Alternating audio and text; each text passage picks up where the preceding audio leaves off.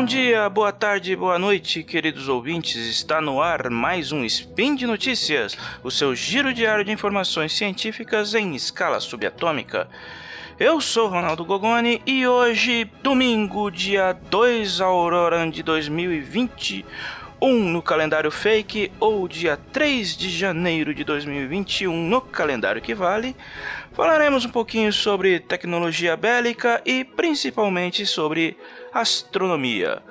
Os assuntos de hoje são: Governo da França abre precedente para soldados biônicos, por incrível que pareça. Um novo estudo sugere que a vida inteligente pode não ser tão comum no universo. E o triste e melancólico fim do radiotelescópio do Observatório de Arecibo. Ok, vamos nessa, tudo aqui é muito rápido, sobe a vinheta. Speed Notícias.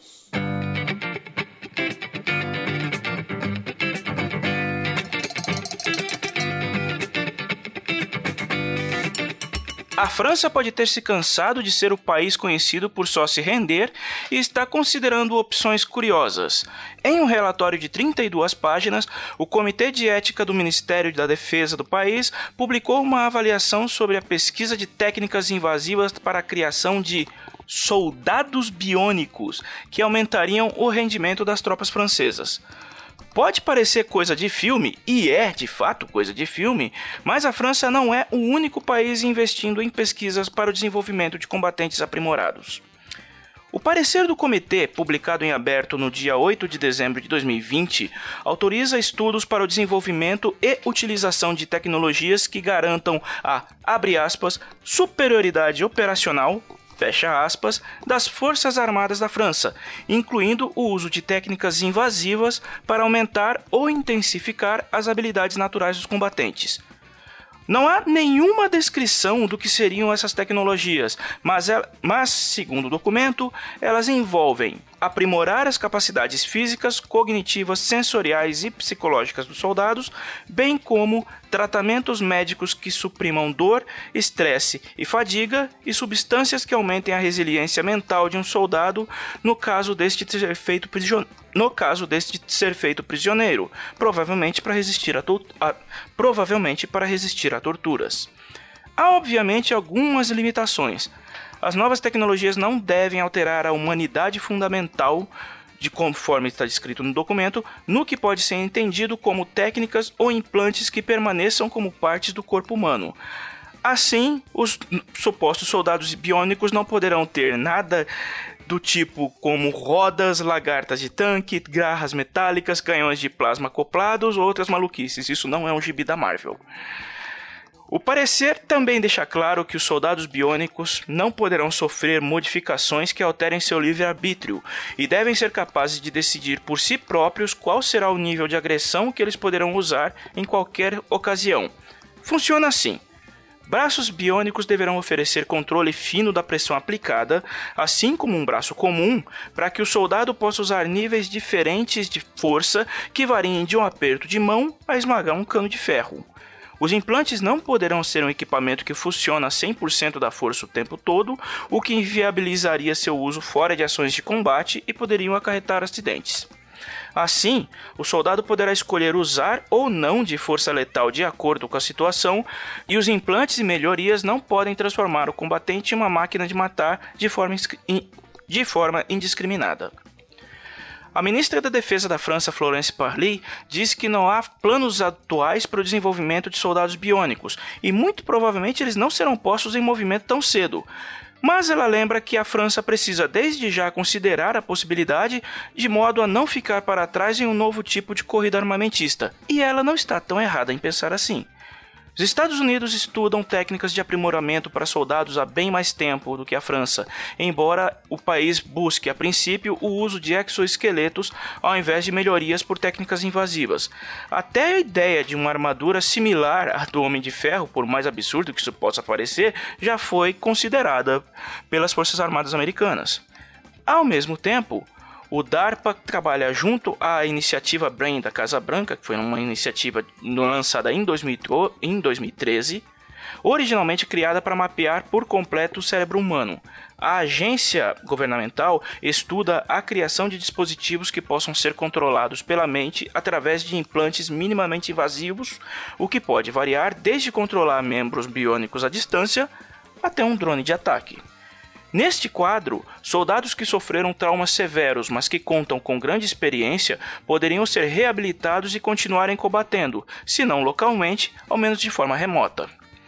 A China, por sua vez, estaria menos preocupada com questões éticas.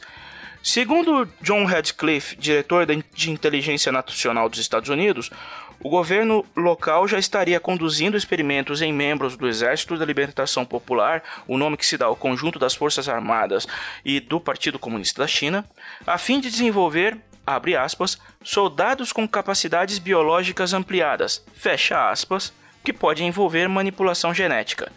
Há de se levar em conta que o texto do Radcliffe é uma coluna de opinião. Mas se Estados Unidos e França estão considerando o desenvolvimento de soldados melhorados, é natural pensar que a China esteja indo pelo mesmo caminho.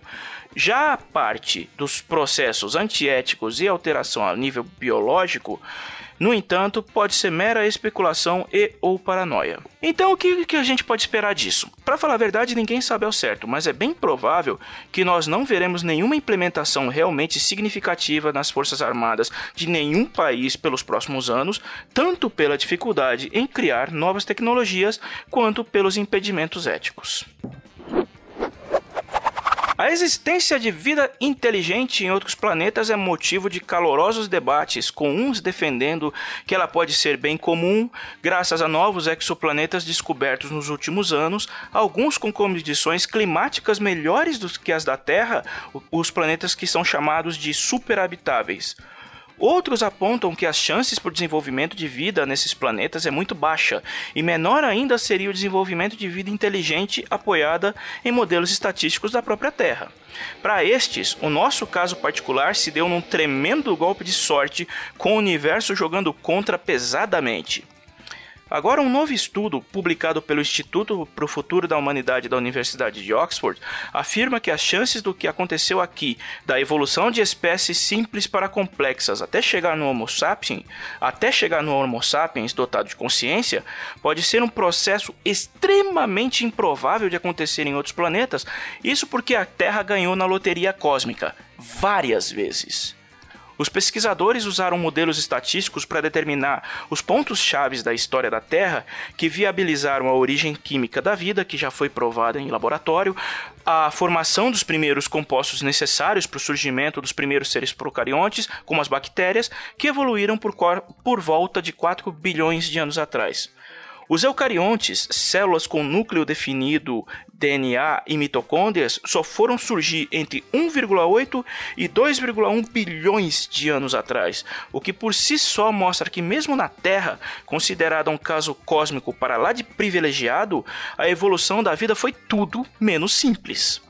Um dos argumentos que defende a banalidade da vida no universo é o fato de que o surgimento dos primeiros seres procariontes se deu apenas 500 milhões de anos após a formação da Terra. Mas os 2 bilhões de anos que separam as bactérias e arqueias de outros seres mais complexos, como os protozoários, mostra que houveram vários percalços para a mutação da para a manutenção da vida por aqui, com o primeiro ocorrendo quase que imediatamente após esse período, que foi o primeiro grande evento de extinção, que foi o evento da grande oxidação. Segundo a pesquisa, o fato da Terra estar posicionada na região dos cachinhos dourados, que é perto bastante do Sol para ter água em estado líquido e ao mesmo tempo longe o bastante para não torrar, foi apenas um dos vários bilhetes premiados que o planeta tirou na grande loteria do cosmos. Os outros seriam, primeiro, uma atmosfera densa o bastante para proteger a Terra, tanto de impactos de corpos celestes menores, quanto dos ventos solares e outras fontes de radiação, e que não se dispersou com o tempo, como aconteceu com a atmosfera de Marte. Segundo, a presença na Terra dos elementos essenciais necessários para o desenvolvimento dos primeiros aminoácidos e, posteriormente, para o surgimento da vida. E terceiro, o fato de todos esses elementos estarem no mesmo lugar, ao mesmo tempo e no momento oportuno. O time de cientistas defende que mesmo o desenvolvimento da vida na Terra se deu por um tremendo acaso, onde uma série de situações ocorreram ao mesmo tempo ou em sequência de forma extremamente conveniente, em que as chances estatísticas já eram baixas. Na sequência, o processo de evolução das espécies se deu contra todas as chances, com o planeta e o universo colocando todos os tipos de empecilhos, e dessa forma, a presença de vida inteligente na Terra seria o acaso do acaso. Ah, dessa assim, a possibilidade de toda essa cadeia de eventos se repetir em outro lugar, de acordo com o artigo, é ainda mais improvável. O artigo pode ser bem pessimista quanto à possibilidade de encontrarmos vida, inteligente ou não, em outros cantos do espaço, mas é preciso notar que o universo é um lugar muito grande e que existe há quase 14 bilhões de anos. Carl Sagan mesmo dizia que, dado o tamanho do cosmos, se estivéssemos mesmo sós, sua existência seria um tremendo desperdício de espaço. No entanto, o paradoxo de Fermi, do, sobre o qual nós já fizemos um sidecast a respeito, vão ouvir, aponta para a contradição entre os modelos matemáticos que sugerem a existência de vida fora da Terra e a total ausência de evidências concretas disso. Sobre isso, Sagan também disse que há a possibilidade de sermos a primeira civilização inteligente do universo, um tremendo azar, na minha opinião, simplesmente porque alguém precisa dar largada. Colocando dessa forma, as chances da vida surgir, se desenvolver e evoluir até uma espécie adquirir inteligência e consciência são baixíssimas, o que pode deixar muita gente decepcionada com a possibilidade de um dia acharmos outros lá fora. Porém, mesmo com o universo jogando contra, nós estamos aqui. Ou seja, life huh, finds a way. Pensando dessa forma, não é difícil que em algum canto do universo pesquisadores de outra civilização estejam chegando a conclusões semelhantes por não terem encontrado ninguém além deles mesmos fora de seu planeta. Ou não, vai saber. As possibilidades são infinitas entre bilhões e bilhões de estrelas e bilhões e bilhões de mundos. O radiotelescópio do Observatório de Arecibo, um dos maiores do mundo e que contribuiu para a observação do espaço por mais de 50 anos, deu adeus da maneira mais triste, melancólica e irresponsável possível. A estrutura instalada em Porto Rico passou por anos de penúria e investimento limitado e os efeitos desse descaso culminaram no desabamento da, da, super, da estrutura da plataforma suspensa na noite do dia 1 de dezembro de 2020 sobre o, o disco do radiotelescópio, destruindo completamente a instalação. Por pura falta de manutenção e por pura falta de investimento ao longo dos anos. Vamos recapitular mais ou menos o que aconteceu desde quando os primeiros problemas começaram a aparecer até a, o desabamento da, da estrutura. No dia 19 de novembro de 2020, a Fundação Nacional da Ciência dos Estados Unidos, a NSF, a agência independente que promove o ensino fundamental e a pesquisa em todos os campos da ciência e engenharia não relacionados à medicina, o que inclui astronomia, concluiu um relatório sobre o estado da integridade da estrutura do radiotelescópio de Arecibo, que contava com um disco refletor de 350 metros de diâmetro. O problema principal não estava no disco, e sim na estrutura de instrumento suspensa, a plataforma suspensa, que era sustentada por cabos de aço de 7,5 de 7 centímetros e meio de diâmetro. Cada um desses cabos pesava 30 kg por metro e o conjunto de cabos principal era projetado para suportar um peso de até 544 toneladas. Em agosto de 2020, no entanto, um dos cabos auxiliares se rompeu, causando a queda de mais de 200 metros de aço, ou seja, mais de 6 toneladas de aço, sobre o refletor, acabando por abrir um buraco de 30 metros na estrutura danificando o e ainda por cima danificando o domo gregoriano do processo, que era uma estrutura acima da antena parabólica da plataforma e torceu o acesso à plataforma. Três equipes de engenharia foram contatadas e estavam trabalhando para analisar a extensão dos danos, bem como a condição geral do radiotelescópio.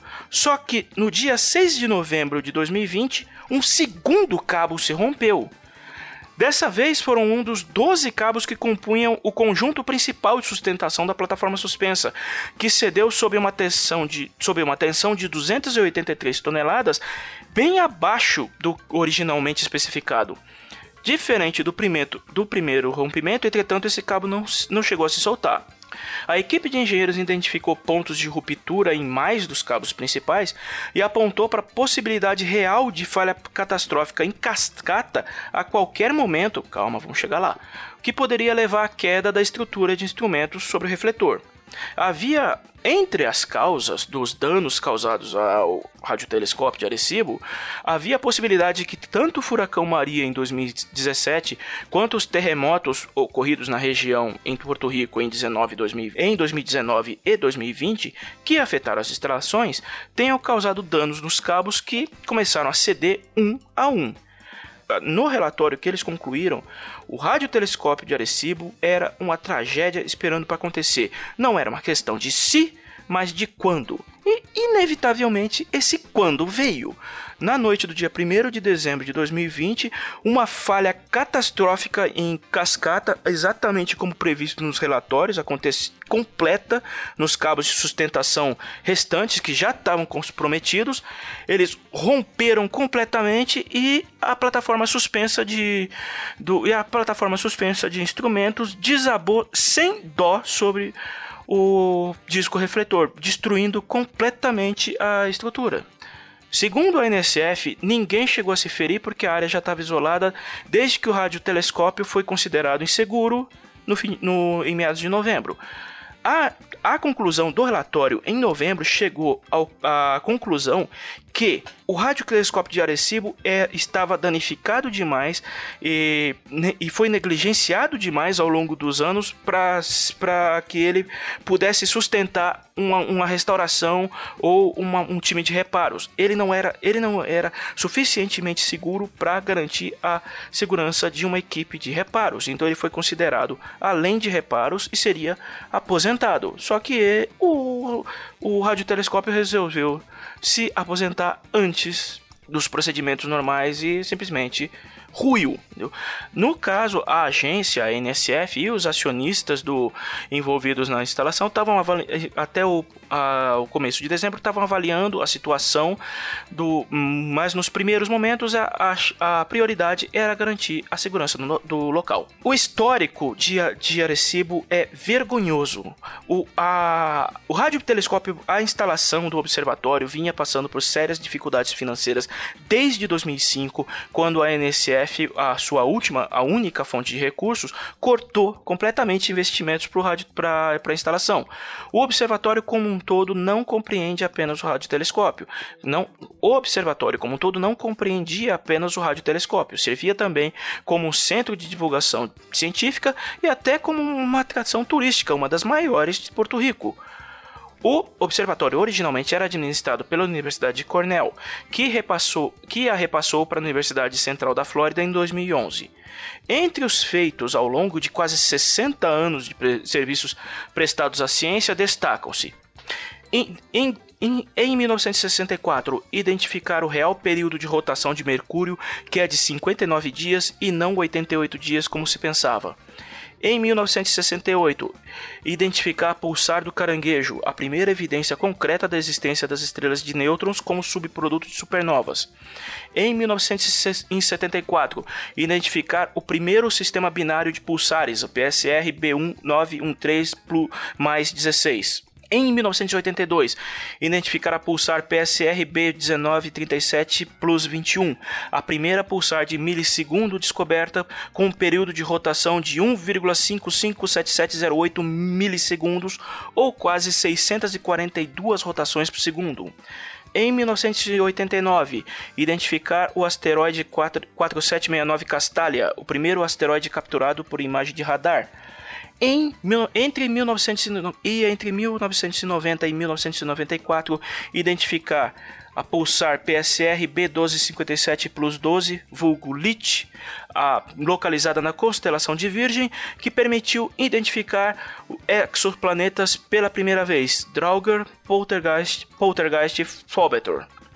Além disso, o radiotelescópio de Arecibo foi usado para mandar aquela famosa mensagem em 1974 criada por Frank Drake e Carl Sagan em direção ao grande aglomerado de Hércules, a 25 mil anos-luz de distância, e foi usado principalmente no programa 7 de busca por vida inteligente no espaço.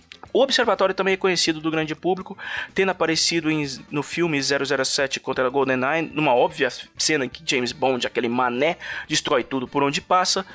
O radiotelescópio foi reproduzido em games, apareceu em Battlefield 4 e, pelo menos a ideia era, é, é, a, a ideia era essa porque eles foram é, a ideia foi reproduzir aquele radiotelescópio o, o FAST da China, mas a estrutura que aparece no jogo é idêntica à de Arecibo. E, claro, o, o radiotelescópio apareceu de uma forma muito mais digna no filme Contato, baseado no romance de Carl Sagan, onde o radiotelescópio também é mencionado. O legado de Arecibo será mantido, é obviamente, tanto nos inúmeros dados que já foram coletados e continuarão a ser usados em pesquisas atuais e futuras, quanto por outros radiotelescópios, como o já citado FAST da China, ao Ratan 600 na Rússia. Mesmo assim, é triste é vergonhoso ver um ícone da astronomia, um dos, um dos mais conhecidos radiotelescópios que nós já tivemos, conhecido até por quem não é do meio acadêmico, chegar ao fim da forma que chegou. E é isso, vamos ficando por aqui. Lembrando que os links para as notícias de hoje estão na descrição do post. E lembrando também que se você quiser que o Spin de Notícias continue trazendo notícias científicas para vocês todos os dias e também que os outros projetos do Portal Deviante também continuem. Colaborem com nossa campanha de financiamento no Patreon, PicPay, PagSeguro e etc, ok? E é isso, nos vemos no futuro. Um bom 2021 a todos. Esperamos que seja melhor do que o último ano. Logo mais, tem mais. Até.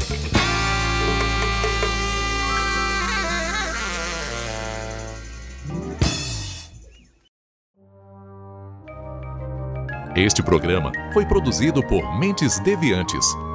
deviante.com.br.